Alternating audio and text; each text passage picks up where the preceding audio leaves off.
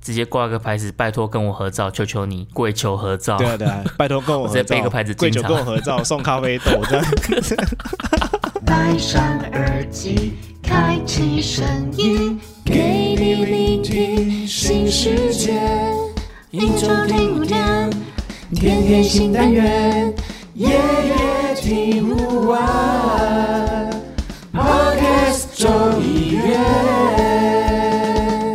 Hello，大家好，欢迎来到卡卡城咖啡吧，我是倪晨。 我是摩卡，让你喝咖啡不再卡耶。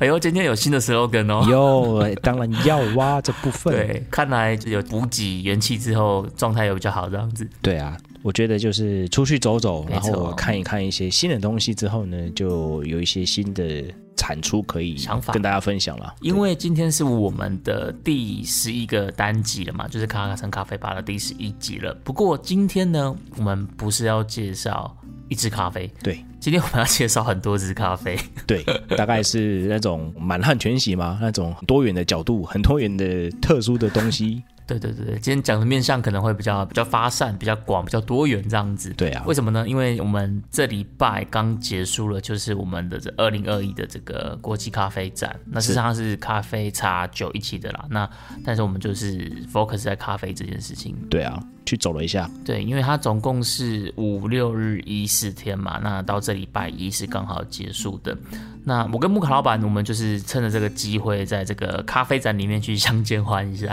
对啊，就是彼此相认了一下方面。对对对对对，因为我觉得咖啡展这件事，其实我觉得很多人你们可能会觉得说，哎，要逛咖啡展，可是有点不知道从何逛起。那或者是逛了咖啡展，可是你也不知道到底应该去留意什么，或是注意什么。所以我想说，今天这一集我们就算是有点特别企划吧，因为刚好这礼拜才刚结束咖啡展，所以我们今天这一集我想说，我们来聊一下咖啡展。对啊，我觉得每一年的感受都不太一样。哎，木卡老板，你是每年都会去参加咖啡展吗？我如果有空的话，尽量去啦。那中间呢，有间隔一年没有去，嗯嗯嗯嗯，，所以基本上都有报道过。从我开始接触咖啡之后，那像今年的咖啡展，你有没有觉得有没有什么比较不一样的亮点或者是收获可以跟大家分享一下的？今年啊，我觉得蛮蛮有趣的。怎么说对，真的蛮有趣的，就是有几个有几个角度，就是当然去看咖啡展，你一定会看到很多器材嘛，很对多咖啡嘛，很多美女嘛，然后很多 器材嘛。哦，哎，我跟器材都连连续讲两次是吗？因为讲到美女就忽然哇哦，这样对，讲到美对女就跳针，真的，我一直在看好咖，好咖，对啊，好咖好人，你喜欢看咖就对了啦。不是那个不是台语的咖哦，是好哦的咖啡的咖。哎哦，我小时候注意女生都先看哪里，先看 脚。对啊，我觉得今年有蛮特别的一些地方啊，就是跟过往来说，嗯其实应该是说它过往都有出现在咖啡展，例如说像台湾咖啡，对啊、每年都有一区是在讲台湾咖啡的。是的，不过今年我觉得就是整体上面来说，因为我们台湾咖啡现在一直发展到现在也是蛮有一些时间的了。那对，我觉得今年在整个台湾咖啡的这个产业链来说，好了，整体有蛮大的一个突破，跟蛮大的一个进步了。对啊，喝起来的感受度上面，我们上一集刚好就是在聊这个台湾咖啡嘛，我觉得确实这几年开台湾咖啡是是台湾咖啡有一种嘖崛起的这种感觉，有点虽然说现在讲台湾咖啡元年好像怪怪的啦，可是真的好像有一点点这种新高度的这种感觉，台湾咖啡新高度这样子。对啊，就是那种那种平均的质感往上在前进了很大一步。因为我真的觉得嗯，今年在喝台湾咖啡的时候，那个品质，不管你是在呃我们在说的所谓的水果调性也好，或者是后置处理也好，对，整体上面呢都有蛮大的一个进步。然后尾韵上面的表现呢，也不会像过往一样，可能喝起来有点太干，或者是说太多的坚果调性。那今年的这个整个的尾韵的呢，我个人觉得它有一些很好的表现，例如说像是我们吃完那个金沙巧克力之后，整果的香气，嗯对这种的对这种的风味呢，也渐渐的都是在一直在往前走。呃，我们如果说量没有办法到那么大的时候呢，我觉得对，整体的品质拉起来，风味拉起来。那我想这样的风味来定价的时候呢，也会对于整体的产业链或是农民来说会比较有优势了。对对对，因为我们在上一集的时候，其实我们聊了蛮多的台湾咖啡这件事情，所以对啊，对于台湾咖啡，如果大家有兴趣的话，也可以再听一下我们的上一集，就是卡卡城咖啡吧的第四个单集。对对那莫卡讲到台湾咖啡。其实这一次在咖啡展里面，我有特别的去跟我们台湾的咖啡王子，就是方正伦，我有去跟他聊天一下这样子。是然后可能就是也跟他聊了一下，比如说，其实对他来说，我们在上一集也有聊到了一个重点，就是我觉得呃，台湾咖啡到底能不能够去成功的复制这个巴拿马的庄园模式？嗯比如说北区庄园跟它的艺妓，或是呃整个庄园的这种观光农业，其实我觉得呃台湾咖啡在这件事情上，其实是真的会让人家很很期待的，因为你会觉得这件事好像是真的有可能在。未来会发生的，所以这件事我就会觉得还蛮期待的。所以在这一次呃咖啡展的时候，我有跟咖啡王子稍微聊到这件事情，这样子。对啊，我觉得这是一个未来上面来说，因为今年的长足的进步，我真的觉得对这件事情是啊，真的会看得见哦，在这个产业上面，就是对啊，这个农业的部分，讲到这个，我突然想到，我们上一集我们不是有在聊那个台湾有一个本土品种，就是台农一号，对对对对对，然后就是我有跟他问了一下这件事情。那是，我觉得我们我们在上一节的时候，我们不是有谈到，就是有点一则一喜，一则一忧，对不对？因为对啊对啊我，们就像我们刚刚木卡老板讲的，因为你没办法在产量赢过别人，就只能靠风味来取胜嘛。这是我觉得这是我对们对应该要去琢磨的。发但展不过的是对，听起来台农一号它好像就没有办法完成我们想象中的这个这个目标，对它好像是比较偏向是走。呃，产能啊，病虫害这种的，所以它也许在风味上的表现上，可能就不会有呃那么完美的表是现啊这样子。是啊这是我在跟他聊天的时候，其实有聊到这一块这样。对对所以可能台农一号大家到时候再看看吧。对啊，因为其实说实在，一棵树种下去有没有？ 对，不管它是什么品种，例如说我们有喝到什么铁皮卡的嘛，然后 S 六三四嘛，嗯或者是说去的时候有喝到一些坡旁种嘛，对其实每一个树种种下去，大概在第三年的时候才算是第一次采收。嗯嗯，因为它育苗就要蛮久的，对啊，哪一个农民可以这样子没有收成三年？所以对其实对我对我相信，就是说，因为一直这样种下来，因为可能渐渐的每一年每一年采收状态跟土质的改善都会渐渐的更好，所以嗯，一直一起一直以游啦。那当然是期待我们这个台湾这个咖啡可以更更多水果调性的产线啦，对这样才可以对对把这个单价溢出来嘛，然后就有可能好跟巴拿马这样子的状态是的是有一些类似的，没错。对啊，前人种树，后人乘凉啦，就是可能在对啊，对啊，这对啊个农业的规模啊，或者这种经济模式，希望是都是越来越好这样。是的，是的，我觉得这是一个努力的方向了。对，啊所以除了台湾豆的部分，那木卡老板还有其他想要分享的地方？我觉得今年，因为我今年去，我大概就看几个面向。那嗯第一个部分是台湾豆嘛，那接下来我会觉得说，有一个部分我是呃有一些原本去的时候我就已经想起来，或者是说我觉得啊，那可能今年会产生的状态，就是说嗯风味上面的状态。对，例如说，可能我们在平常就很没比较常见那些豆子。对哦以前啊，以前我们去到展场的时候，我我们现在我们去到展场的时候，可能是哇，各种豆子、各种产区、嗯各种的都会跑出来，对，都会跑出来。然后可能是很多那种你可能比较没有看过的嗯，豆种，他们也会在这个时候都跑出来去做一些推广跟行销。但是我觉得今年比较有趣的事情是，可能有一些产区在过往是比较常见的，嗯嗯今年就有点不见了。比如说什么？例如说像是伊索比亚的那个科契尔，哦在今年就比较少出现。对耶，我今年好像真的没有看到科技了耶，没有耶，好像没看到哎。对它的它的出现性就会比较低，它反而比较多就是我们以前常讲的什么古籍啦、小吉索啦，嗯或者是罕贝拉哈这样子。西达摩，西达摩，嗯对这这个部分是一样持续的强势的在这个展场上面出现。对古籍的相关系列很多，今天今年看到很多古籍的，是是是，那以以那个整体的风味上面，我觉得大概越来越趋近一致。就是以前我们说的这个什么水洗，大概就是什么花果香嘛，然后柑橘调甜度高，对这样的状态会越来越明显。就是大家在水洗上面在追求的风味，大家会越来越一致。我觉得这个是不是也是一种评分或者是品味上，大家现在算是有一个共识的，就是也算是、哦、公认的好味道大概就是长那样子。对啊，对啊，对啊，就是这会越来越去越去，因为过去几年可能就会比较发散。对，那渐渐的，大家会开始喝单品咖啡，比较熟悉的时候，呃，展场所出现的这些店家们，他们所推出来的东西，他们的那个风味区间就嗯会越来越趋近一致。例如说，好，我今天喝水洗的就是一定要干净，一定要甜感高，对然后柑橘调性、花香调，嗯对。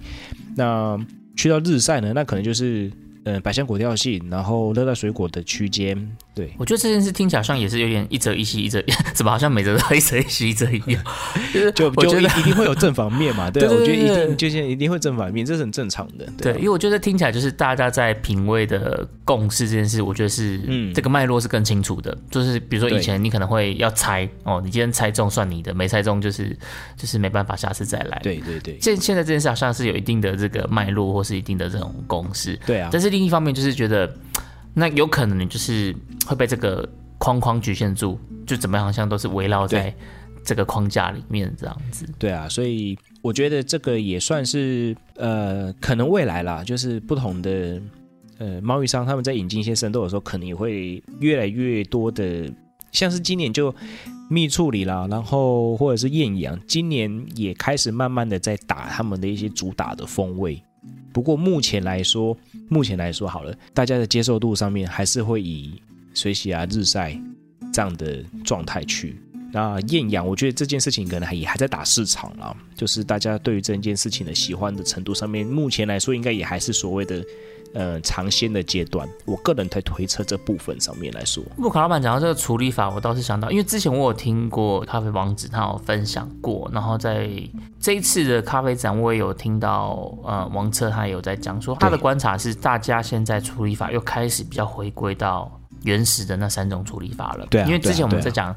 哥斯达黎加那时候，我们不是讲百变处理法嘛？就大家都对一直在玩不同的处理法。不过对最近好像大家又开始，你知道这种东西就是分久必合，合久必分。对啊当对啊当你把这种东西都乱过一次，玩过各式各样的花样之后，大家又会开始再回归到这种比较呃传统、比较原始的处理法，因为比较能够去展现你这个产区的特色嘛，而不是只是处理法的风味这样子。呃，这个才是你产区的标签，或者你这个产区的风格。所以听他们在分享到，也有聊到这件事，就是其实处理法好像是有点在回归比较传统的处理法这样的一个模式。对啊，我觉得这些都是一个在明年去看的时候，或许也可以去观察看看的一个东西，啊就是对对对，就可能每年的趋势不太一样。对，在前几年哇，一进去什么都喝得到哦，嗯，什么都有。然后这几年，或者说这一次去，我觉得风味就像我刚刚说的，诶，越来越有一个框架在那边。嗯嗯嗯，对，就是比例上面哪一些东西会比较高一点点啊？像是哥斯达黎加比较好、比较突出的，也还是音乐家系列。哦，有些有些人就会拿着音乐家系列出来作为一个他们的主要的一个主打行销的一个产品，在现场这样子。我礼拜六去的时候，我还有喝到那个音乐家。礼、拜一再去的时候，音乐家已经全部完售了，哎，对啊卖，所完以了，喝不 到了这。件事情就是什么，你知道吗？这件事情就是它好的东西，好好的东西，或是说这种特殊的风味，嗯然后大众也能够接受，推个几年之后呢，它就会变成热门，对甚至就会变成一种指标，然后这种指标呢，就会一直一直在那边。哎、我我刚刚是想说，他会一直在那边吗？还是会不会过个两三年之后，就像我们现在很少看到果丁丁，很少看到科技，会不会对过个两三年之后，其实你很少看得到音乐家？这个不太敢说，对，这个不太敢说。但是啊我觉得就是，我觉得某某产业里面的某一些产品，如果它有一些新陈代谢，我觉得也是一件好事啦。对啦，对啦，啊，也是一件本来好就是事要有就一点不这种同的轮产区，然动。啊后被被发现，然后有一些流动，我觉得都好像果丁丁，我觉得今年表现也不差，只是说它的在被人家引进到台湾，然后到市场里面的状态，可能就没有像过去这么的那么的有名这样子。哎、会不会是刚好是那个货运塞港，所以你现在看得到的豆子基本上就是那几 种，这也是有可就能的，一阵一阵的这样子。对对，这也是有可能的对不啊，对？因为你现在刚好进来都是古籍啊，你看到就全部都是古籍啊。对啊对啊，因为贸易嘛，总有是有我们不知道的东西在那边， 对啊是啊，对啊，所以在不管是处理法啦，或者是这种风味喜好上，所以呃，木卡老板他观察到这个趋势，就是在风味是比较趋向一致化的。哎，我觉得这个这一点蛮特别的，对啊这个发现到这个这件事情蛮有趣就的。是大家会渐渐的啊，知道什么是好的味道，嗯嗯，我觉得这是非常非常非常好的一件事情，就是对于呃这个产业的发展也好，嗯就是大家会开始知道说哪些是好的风味，然后没错，针对这些风味呢去进行采买或是进行呃品尝。我觉得这件事情是非常非常正向的，对，非常非常正向的。那我除了这一个产区之外呢，我觉得还有另外一个东西，我也是蛮蛮特别的。嗯，每一年哦，我我要这样讲，每一年每一年去看，有些人会说，哎，生豆比较多，嗯有，些人会说，嗯，烘豆机很多；有些人会说，啊，今年去很多很多那种咖啡机。哎对 OK，好，每一年都有每一年不同的比例上面来说，可能今年就是比较多生豆商来参展，嗯，好，比较多那种烘焙业者，好做机器的烘焙业者来参展。那像今年我们对去，我们有看见那个，其实我们场地是被缩小的，场地是缩小的。对，今天场地比较小，哦，是哦，摊位也缩小，真的，因为以前是拉的更多的。我有去特别跑去最边边看，它其实是把一些空间是隔起来，不摆摊位的。嗯哼哼哼，对，我觉得这是因为疫情的关系啊，就是说它把这个整体的容留的限制是有做一些管理嗯的哦，透过一些方法，然后他们就缩进一些空间，然后就可以在这个空间，他们就会发现，所以其实我我在看场地图的时候，我就发现，哎，有缩啦，产就是让厂商进驻的空间也变少了。嗯嗯，对，所以呃，这是第一个，就是产呃厂商的部分是有一些不一样的展现。那我觉得今年可以有一些蛮特别的地方，是说这个家用器材，对，啊，我们说这个家用器材的部分，例如说那种各式的手摇、手摇的磨豆机变多了，哦对，像那个 Easy Presso 那边也是人超多的，对，或者是说。大家针对于这种手摇磨豆机的认识度嗯，哦是有提升的，也是有提升的哦。因为以前去可能都会看到很多电动的磨豆机，对对对对对对，但是对电动的磨豆机，我们换个角度来想，如果他把它摆在办公室，对那如果主管经过看到，太高调，对，啊你说对了，太高调直，接放在你的办公桌上，这样很明对显，，太高调，就是说你是在上班还是在喝咖啡？对对对对那奇怪了，我今天如果是做一个业务工作，我你过来，我送一杯咖啡给你，我们不是很好吗，是啊对不是对、啊，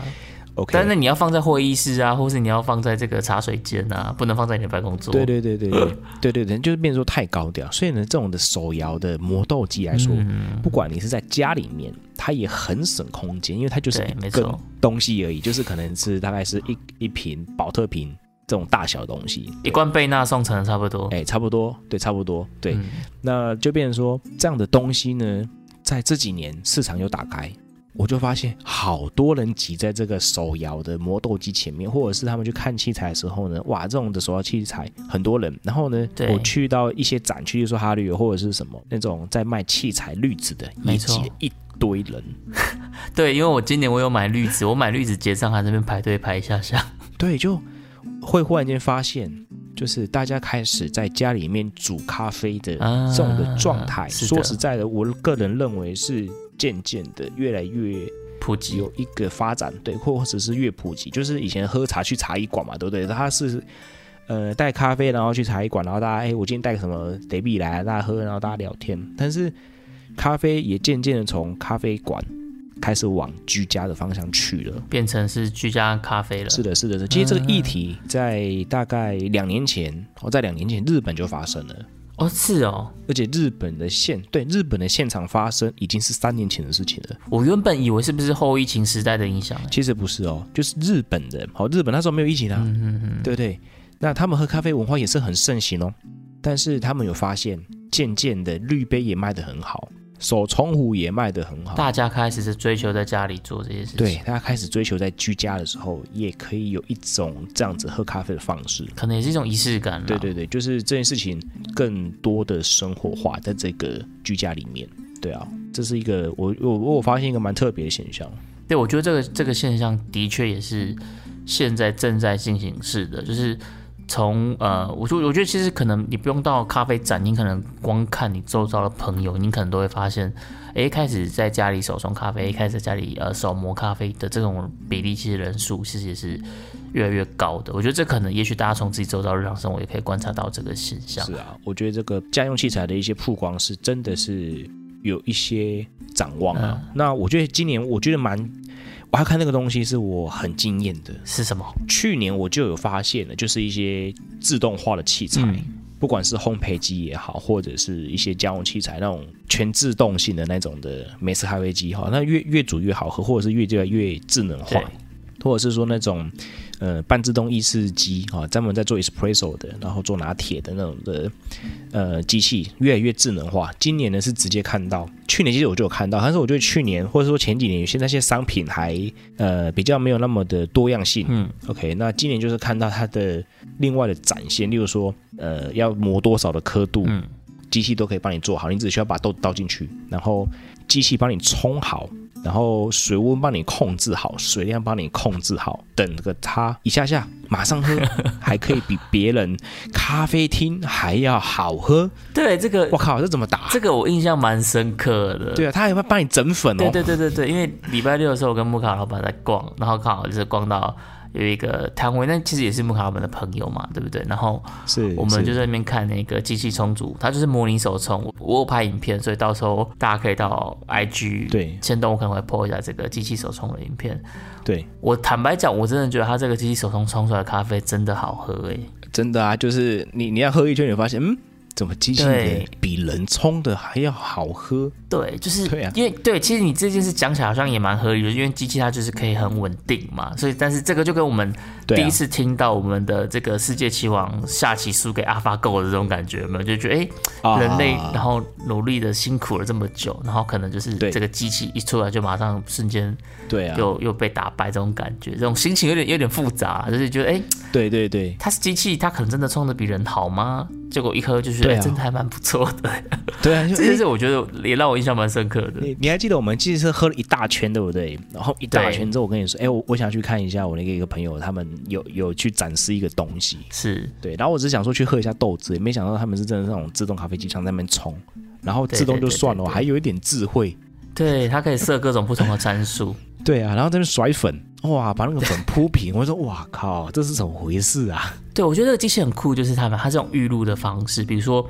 你可以在这个机台里面，你就可以学，比如说，呃，举我现在举例，我不是说真的，我举例啊、呃，比如说你现在想要吴哲林配方，对，假设吴哲林有帮他录的话，你就可以对选你这个吴哲林的配方，对对那你可以选我今天要选王策的配方，那机器就是用王策的手法来帮你冲，那当然它应该是没有吴哲林跟王策的这个手法啦，可是它就是它没有找了一些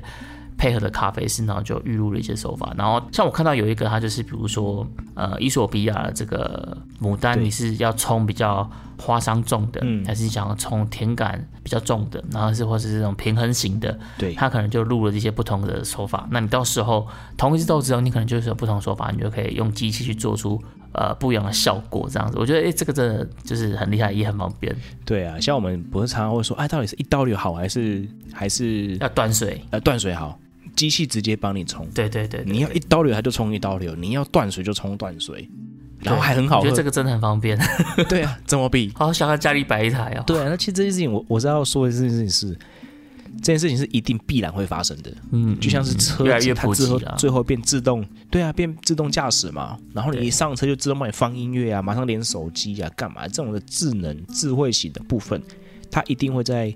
呃各个地方出现。对，嗯那其实没错出现在这样的饮品上面，其实我觉得它很刚好而已啊啦，只是说。呃，未来这件事情，或者说这个产品有没有可能变成居家化、嗯，家庭用？其实真的有可能欸呢、对啊，就是当开始这样的知识被解放的时候，渐渐的，我觉得这种东西会比较容易被大众接受。那现在可能是锁定某一些市场嘛，对不对？那呃，渐渐的应该就会变成说不同的家用市场。对，还是商用的，那我觉得这件事情智能化以后就只需要好好的去挑原物料，嗯剩下的机器帮你搞定。对，因为它现对在啊它其实是这个机器是不卖，只接受用租人的方式，但我不知道他们有没有什么其对啊他对的啊考量，我不知道是不是因为单价太高，或者是觉得就是不想要太快给产业造成冲击或什么的，所以他们现在是用租人的方对啊式啊，就是你只能用租的，不能不能直接买断这样子。是，是那我就觉得，哎、确实这个也是我在呃这一次的这个咖啡展里面，我觉得非常非常厉害，也非常非常惊艳的一对点。啊，我觉得这是一个蛮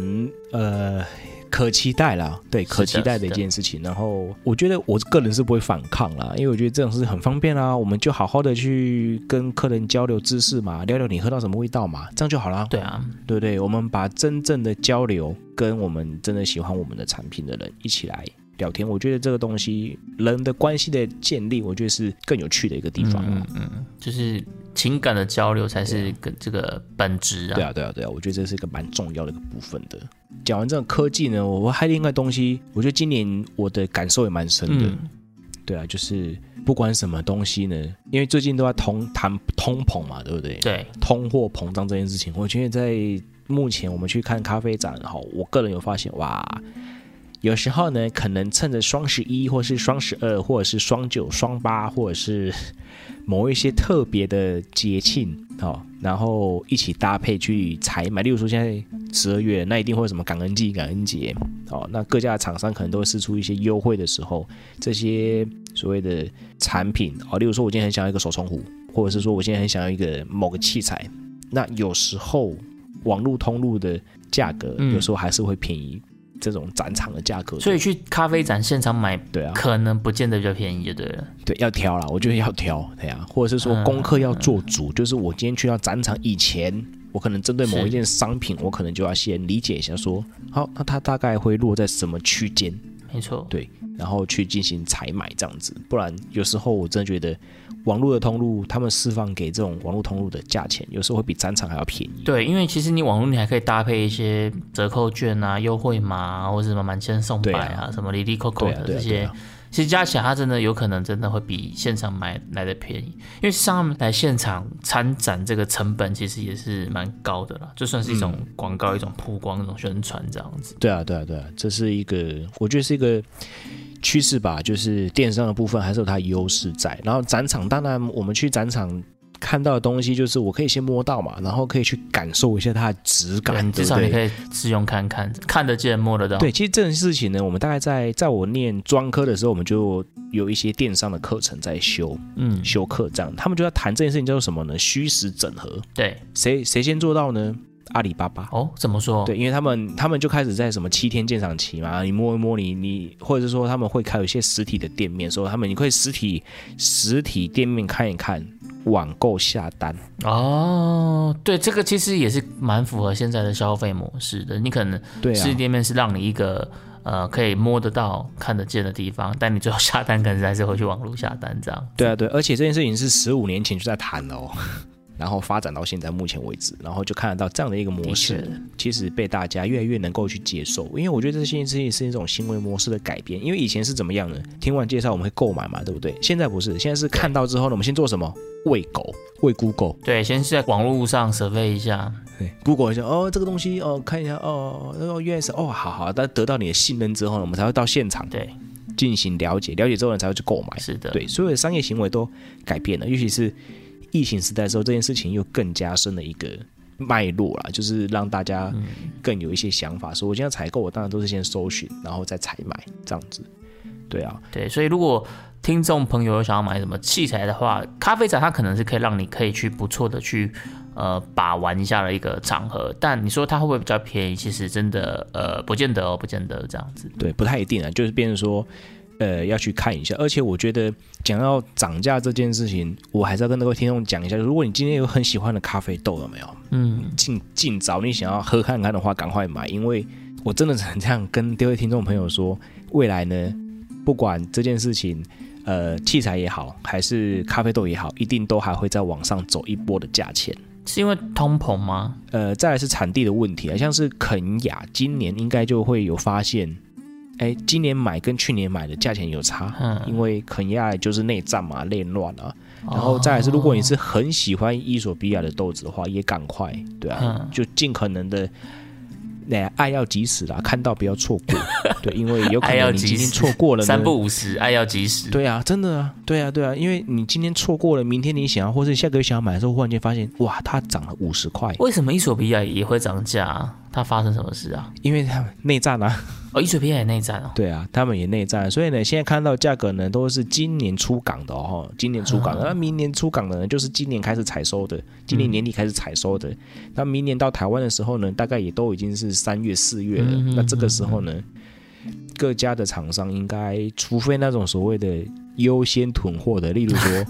这个星巴克，呃，星巴克嘛，然后或者是那种大厂的，有没有什么路易莎嗯啦、这种的，有采买优势的这种的，他们已经先买好超了，前部署好几年这种的，对对，他们已经先买好的嗯东西，好、先放着对，不然基本上如果单品咖啡，我跟我可以说啊，就是会越来越多的，慢慢的你看，哎、哦一点点一点点的往上走，对，会慢慢的往上走哦，涨价这件事就是已经是可以可以预期发生的事情。可以预期的发生，对啊，因为气候嘛，因为像今年双害，巴西双害，呃对所以，嗯、可能未来拿铁会涨啦，然后像最近就看到全家涨了，什么弄了什么全新 配方 ，OK，好，全新配方，是美式咖啡从四十块涨到四十五块，对对得给你对， k 狗抠，哇，五块钱没有什么，哎，你去算它的波动，你就会对发现它其实涨了好几趴了。我觉得他们这个其实也是一个很很聪明的这个那个行销策 略，对啊，一定是啊，因为这是一种蛮正常的商业模式，就变成说嗯对我今天就是跟你说我我新配方啊怎么样，我就是要涨你因价为。其实原物料就是涨价了 嘛，所以你本来就是得涨价。对啊可是你跟消费者说，哦，老板撑不住了，因为原物料上涨对五啊趴，我们也必须跟得上。对啊消费者看到就就 K 赌了呐。可是下面就说干我屁事哦！嘿对但是你今天给换个你说法你你被你被 给我对，然后你今天你今天像你换个说法，你跟他说，哎，不是，我们今天是全新感受、全新配方，那因为配方升级，所以价对位就全新跟着配方升级。对，那他也不对提对对对价价钱变贵，只是他只提配方升级这件事。那消费者其实相对就对哎买单哦，你就觉得哎好像可以哦，因为你好像用料更对啊好了嘛，我就买单。对，喝起来像哇，有被尊荣的感觉，升级升对对级对，对喝起来升级， 这个让我想到那个对啊就是朝例如三说好暮四那个成语的故 事，啊是是是，没有错。对啊，换就个是说法而已啊，啦。我对换个说法，就是我们今天诉求的是升级，对我们今天诉求是升级这样子。对，而且他也没有骗对啊人啊，他真的就是有换配方啊。对啊，对啊，对啊，对啊，他就是这样子嘛。然后我觉得这个就是，呃，一个未来可能会看见的，嗯或者是说各位在买豆子也会发现，就是真的爱要及时啦，对啊，尽可能三不五对，十，爱要及时对。啊，对啊，不然你就会三不五十哈，五十块就会 b o k 啊，对啊，从口袋溜出去这样子，一杯一杯的这样哎，这这哎呀，对啊，一杯一杯的叮当叮当叮当，对，就流出去，这这真的是可见的未来啊！我真的觉得是这样子的，尤其是过完明年农历年，或者是说农历年前就会涨起来。对，像其实一样都是在看这种咖啡展啊。那我跟木卡老板的角度就会有点不太一样，因为刚刚木卡老板他分享这些，我觉得其实都是很精辟的，就是有点像人家内行的是看门道啊，我们这种外行就是看热闹。毕竟他是业内的人在看是的这是个观察重点，就跟我们这种就是业余的兴趣爱好者就是很不很大不同。如果是我自己，就是今年来看这个咖啡展，我自己觉得比较有收获的几件事，就是第一个，我觉得你可以在这个展览里面，你可以很快速的、很大量的去收集到这种呃风味的这个样本数。对，这很重要。对，因为你可以一次喝很多咖啡嘛，你平常你要自己买这样半磅半磅的两百克两百克的，你这样你要买多少咖啡呀、啊你你这样我一我比如说我今天一次可能可以喝个二十种咖啡，可是你对啊要一次买二十支豆子回来，我觉得这个这哇个消耗量就会就会很大，对你就压可以让压你力喝山很大，久压力这样山子大是。对对对对，所以我觉得透过一个咖啡展，那你可以很快速的去建立你的这个感官风味，我觉得这是呃来咖啡展对我来讲是一个很大的收获。像我这一次我就喝到了一些平常我可能不太会去喝的，比如说像呃夏威夷的咖啡豆，我之前都没喝过。对，海岛那豆这次喝了，哎、我我对我觉得还不错哎、其实我我原本想象中可能不会是我喜欢的，但是我喝了之后发现还不错。那当然它也是有分那个不同烘焙程度啦。是那我我就调比较浅的，就觉得也还蛮喜欢的。是然后像曼特宁，曼特宁其实它平常也不太会是我会去喝的豆子，可是因为我们之前有聊过曼特宁这一集嘛，所以我其实对还是会很想要去。常好常奇看一下这个曼特林的风味。对，因为之前有喝过，可是你已经有点忘记那个那个那个标签长怎么样了。对那透过这样子，你而且你又可以马上比较，你可以马上喝一支浅焙的，喝一支中焙的，然后再喝一下这个曼特宁，你就可以很对啊快的去感受到它这个、这个风味系统的差异。所以像我这一次，我也就是有在特别去喝了一下这个曼特宁，那再次的确认它不是我喜欢的风味，就哎呦啊，啊好重疾哦，这对，样整个哎不呜对对对对，我觉得有一件事很重要，是因为你不确定你之前喝到的曼特宁是不是正确的曼特宁，对因为有时候可能是比如说是烘焙啊，或是它重组其实就是已经糟精体了，对，那至少我今天我在我觉得是不错的店家里面，它这个风味都是合理的、正常的，然后也也没有过萃或什么的对。那它就是很很忠实的去呈现出它这个豆子的风味。那我觉得这件事就是你可以在咖啡展就是很明确的感受到这件事情。对啊，然后我还有喝到哦，对，像之前我们在讲伊索比亚的时候，嗯也有讲到说，其实呃早期它有烘中焙的，对不对？对而且我之前喝到的中焙的伊索比亚，我也觉得不好喝，对但是我这一次我有喝到一个中培的艺术标，我觉得哎、嘿好喝，是它真的就是把这个甜感做的很足很明显。嗯对对对对对。然后因为中培通常我会不喜欢之后，就是它的这个坚果掉之后就会变得有点，它没有那种甘甜的那种，或是我我自己觉得有点偏苦涩，它不知道真的苦涩，可是我就觉得偏苦涩，然后有点这种焦味、燥味这种，我就是不喜欢那些那些那些风味这样子。嗯嗯嗯呃，我这一次有喝到一支呃中培的伊索比亚，然后它对就是我觉得它那个酸。甜，它的酸就是淡淡的酸而已，但是那个甜感表现很好。我才知道哦，原来这个中培好喝的味道应该是长怎么样。对啊这个对啊也是我在这一次的咖啡展喝到的。是然后比如像像花莲咖啡，我之前也没有喝过，对这次也有喝到了花莲咖啡这样子。那台湾咖啡很多支啊，就是阿里山呐、然后就是那个卓武山，然后不同庄园对周对竹园，就是在整个中部地区的很多庄园我都有喝到这样子。对。哦，还有一个很特别，嗯我这次喝到了猫屎咖啡了。哎呀，真的喝到了对哦，然后就嗯，对，而且它有标榜是那个野生的麝香猫。对。可是你有没有发现，嗯，我我觉得啦，我觉得啦，它就是给我的感觉就像像是一只酸甜平衡做好的中南美洲的豆子那哎种对感对觉。对对对，我对对就对是对不对，要它给我的错，感觉就是这这样，样，就是就是它它没有印尼豆的那一种，就是很生培的那种，或是很很很很香料的这种这种调性，很木质的这种对调性，它就是酸对甜平衡，然后喝起来好像你会觉得可能是顶多中培这种感觉而已。对对对，那有一点点特殊的发酵的味道，不过它还是不会是我觉得很特别、对就是很变成惊艳说的一只豆子这样就子。就其实你喝习惯浅焙的，或者是说这样浅中焙的这样的味觉的感受的话，对于中焙对的，除非它真的做的很 juicy，或者是说做的甜感有出来，或者是说它的层次有拉出来一些些，不然其是实是是是是，对于像你就很明显啊，我不喜欢。对我我我我觉得会不会是那个时代，因为刚好就是比较偏向第二波咖啡浪潮，或是大家都是比较煮塞风去煮曼特宁这种，所以当你都喝喝了很多这种塞风煮的曼特宁之后，你突然喝到一支这种猫屎咖啡，你会觉得哎、很特就别，忽然间比较多很惊艳这样层次啦。对啊，对对对啊对对在那这也个是年有代一啦些，但是也是有一些他们的脉络影响之下，对对对，因为你在那个年代喝到这样子，我觉得可能确实是蛮特别。可是你放到现在来喝，其实就是其实我就觉得蛮多豆子都可以有做到这样子的一个一个水准。对这啊，样你还记得我说那个印尼豆，只要把它做的很很伊索比亚，对不对对哇对对，你就对无对敌了，没你就可以错， 讲就无敌了，对啊，对，就是就有类似一点这种感觉。然后哦，我今天我有喝到那个哥伦比亚的维拉，我我 OK，蛮喜欢的，甜感应该还不错，对啊，对对对对对，然后所以我觉得对我来讲，就是因为我原本的呃风味系统就是比较局限在对非洲豆千培的非洲豆，但是这一次的这个咖啡展就可以让我去拓展到很多不同的这个嗯，视野，然后建立起我自己的这些感官风味，这是我觉得呃可以在咖啡展里面让我觉得很很棒的一件事情。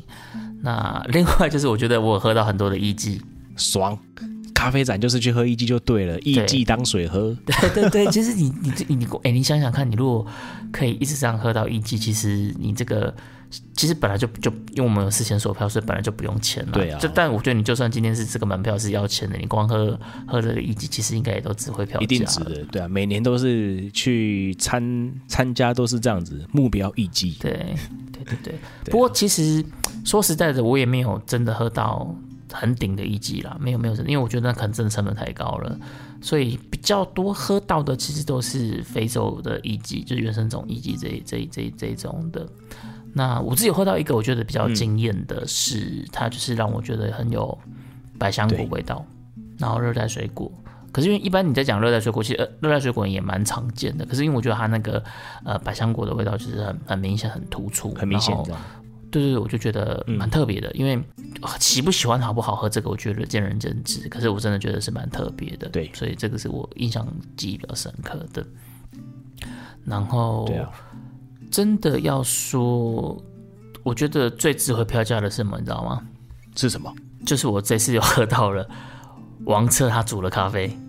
哦，运气很好，因为每一次哦，对对嗯对我跟你讲，只要每一次，只要只要是那种展场，然后那种大尊的，有没有，我们都是会短尊的呀，所以例如说什么呃冠军武的则啊、林，武则林啊，对，王策，或者是也或者是在自媒体里面哦，可能哦有几个 KOL 是 KOL，OK、好，嗯这种比较出名的。OK，只要站上去，我跟你讲，前面至少几个五六十个人没问题。直接群聚。我跟你讲，我也是经过一番努努力，我才喝到，你知道吗？ 因为他他总共冲了四轮的咖啡， 嗯对然后他因为他他你冲出来就是一定不可能让每个人都喝到嘛，他说他就是一轮一轮冲，然后他一边讲解对啊一对啊边对啊冲煮这样子。我真的是我是排到最后对对对第四轮的最后几杯我才喝到，我是我在那边整整站了一个小时，我想说会不会到最后真的还是没喝到。 幸好哇，最后是那皇天不负苦心人，对对对对，这是一个励志的故事。对啊，这是一个励志的故事。为了喝一杯咖啡， 对，这但然当然听他讲他的这个充足也是也是收获很多啦，就是事实上对不只是在排队，因为他是边充足边边讲学边讲解边教学这样，所以当然这一个小时的的学习还是也是很值得的啦。因为像他这次他就有特别，他他这次他在我在听他的充足啊，我觉得其实他有呃颠覆了我我原我原本的这个对充足的理解。嗯，对，我觉得，我觉得，我觉得我对于这个冲煮有一个新的理解，因为它的这个手法是用细粉快冲这样的一个手法，所以它的刻度其实是磨得比一般的手冲刻度来的细的。是对，因为他的这个原则，他其实他在分享的时候，他有讲到说，他觉得以前我们不是在这个磨完豆子之后，我们都会去做筛粉，就是比较讲究的话啦。对，把一些风味把它弄对，因为掉你。对，因为你不想要让细粉去影响到你这个，导致你过脆，影响到你整杯的风味嘛，所以就呃，有些人就会去把这个细粉筛掉。对，那王策他其实他分享的一个观点就是说，他觉得其实因为现在咖啡的这个消费市场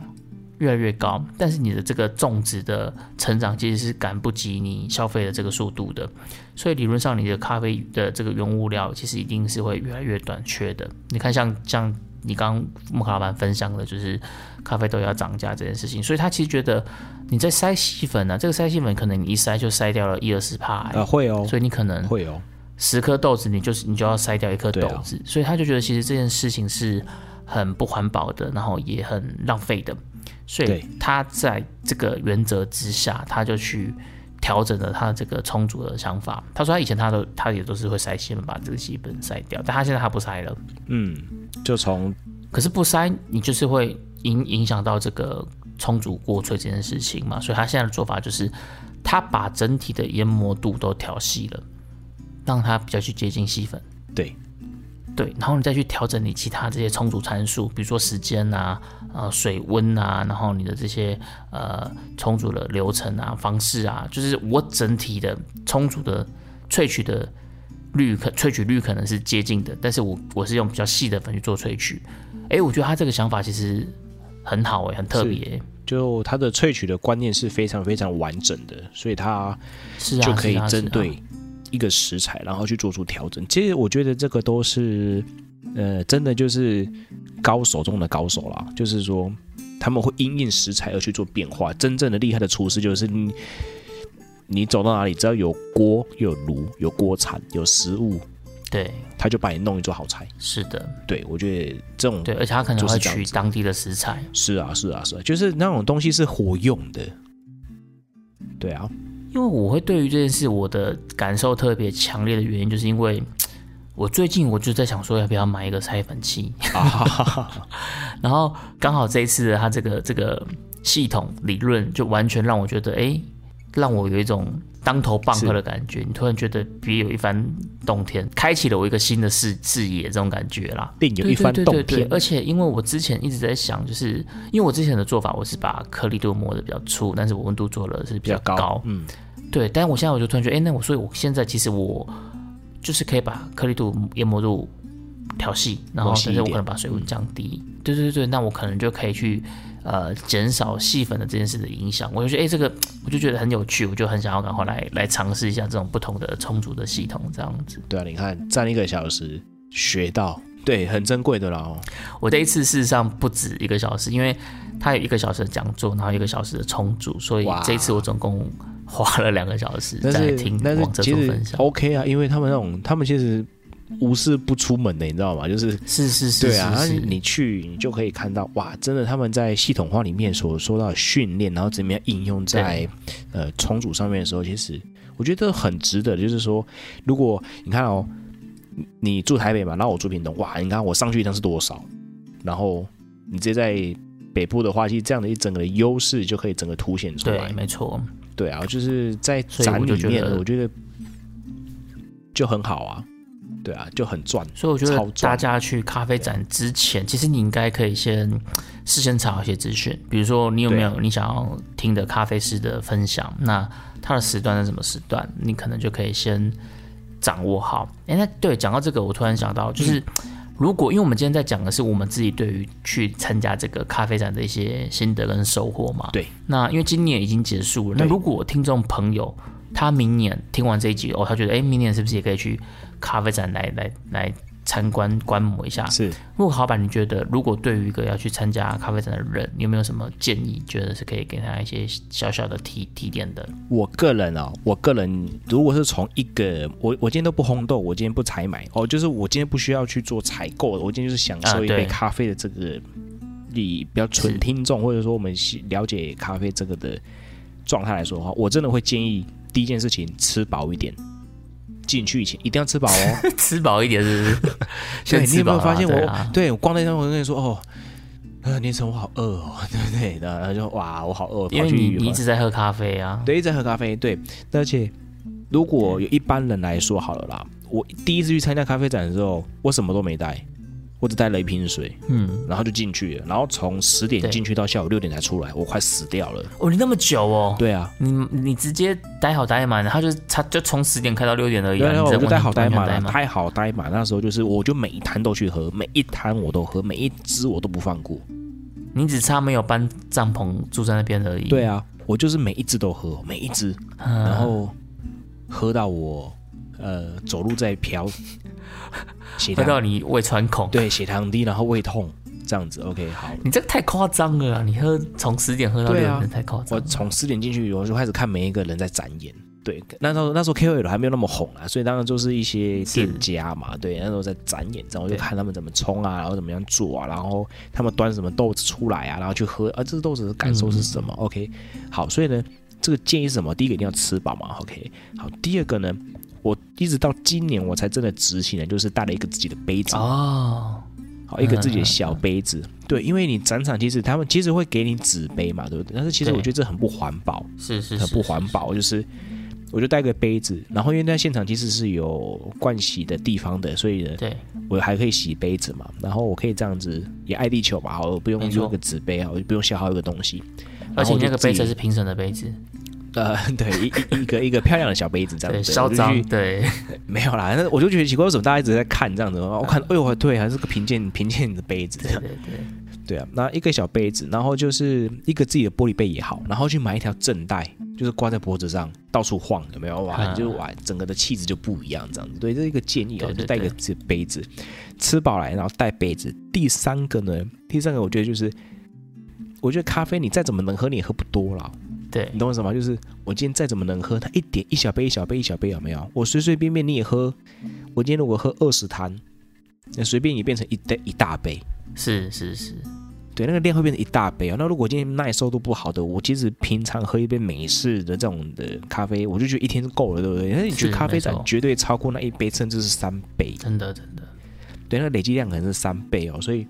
我今年就直接拿了一个保温瓶，嘿，对，就是看不到内容物的啊。对对对，然后我就喝完之后呢，感受一下那种咖啡在我嘴巴里面的风味之后，跟感受之嗯后，我就、我就把它吐掉了。啊我以为你是带保温瓶要外带嘞，没有没有没有没有，我装好哇如果装满那那一整瓶外，那一整瓶装好装满也蛮精彩的喽。对啊， 我 对想就是说就是是我是一个客家对精啊神没有啦，没有没有那么应景啊，没有那么的节省啊。 ，OK，是 是，你是就是喝一喝，对就是就是感受到氛围就把它吐到你的保温杯里面这样，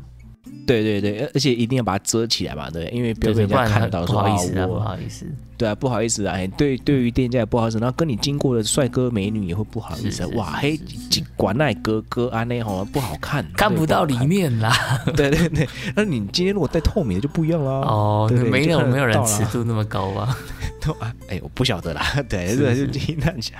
你带一个比较大的瓶子哦，哎就是看不到里面的，你喝完就把它，你感受完就把它吐掉，因为。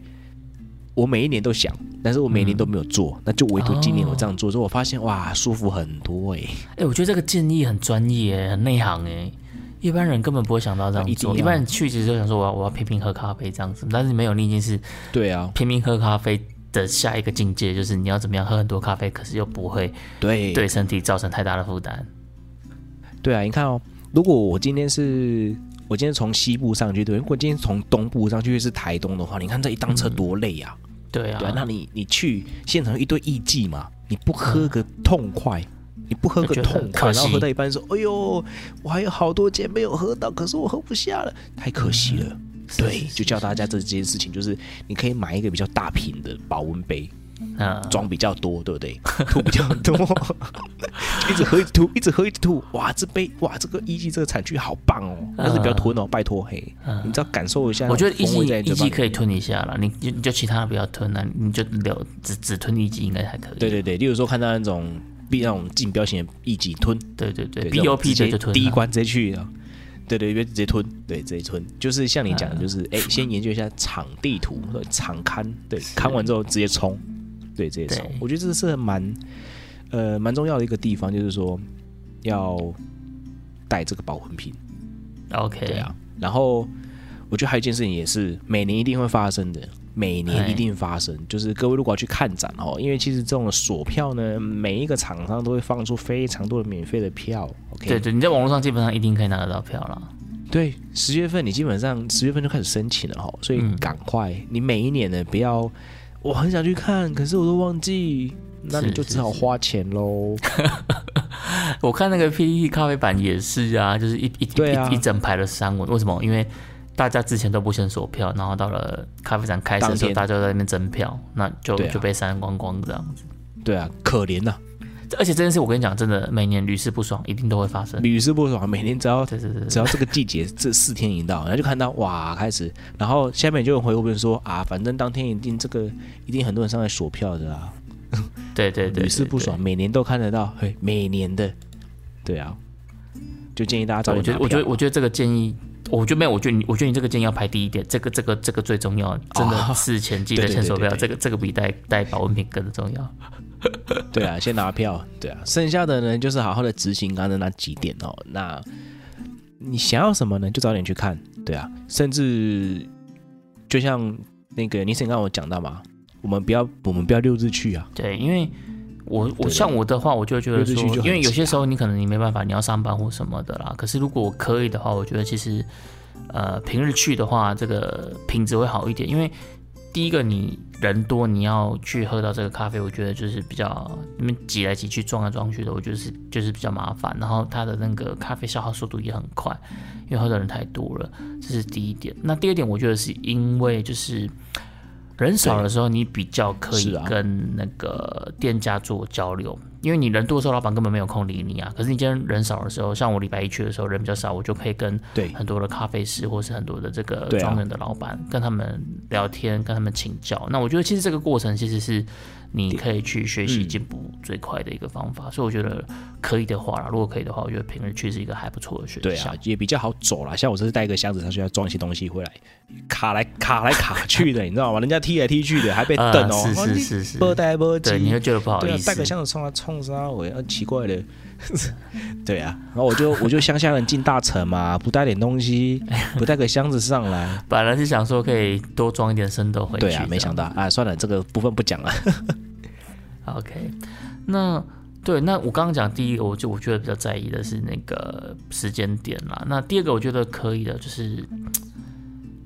你要先查好你想看的那个品牌，它的厂商名字是什么。因为如果比如说你今天想要看的，因为你你你熟悉的，你可能知道它是它的品牌，啊、对比如说你知道 Easy Presso，对可是你到了现场，你其实你你你你在看那个平面图的时候，它上面是不会写 Easy Presso，、哦这的确它会写的是它的公司行号的名字。对对对对， 对对对，然后加上有一些他们是会用联展的方式，哦，比如说你今天想要去喝周助园的，可是你在上面找不到你对找不到对周助园，因为它是跟其他的这个梅竹园它是梅跟竹对，园它是跟梅竹是园合并的，它是一些呃台湾咖啡一起一起联展的这一种，你可能就没有办法很快的找到你想要找。我记得 那一天我跟木卡老板，我们想要去找那对个啊奥利，因为那边就是也有展演，然后也据说就是会有高级的对艺伎嘛，吹然后我毛啊们就在那边找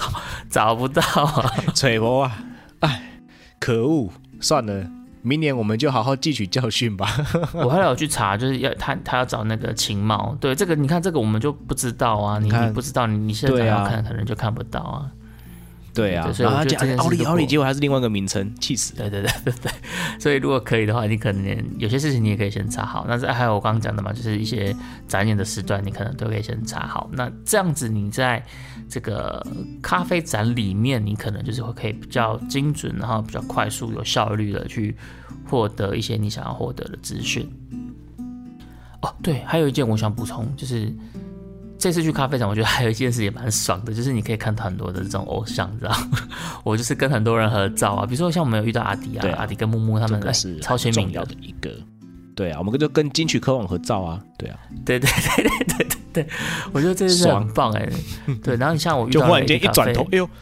对、啊，一转头，哎，我就我就直接讲，哎，AD 咖啡可以跟你合照吗？ 很瞬就间是的，你一你瞬你间就没你讲没有看了，到我，你没有看到我在跟他们拍照，是不是？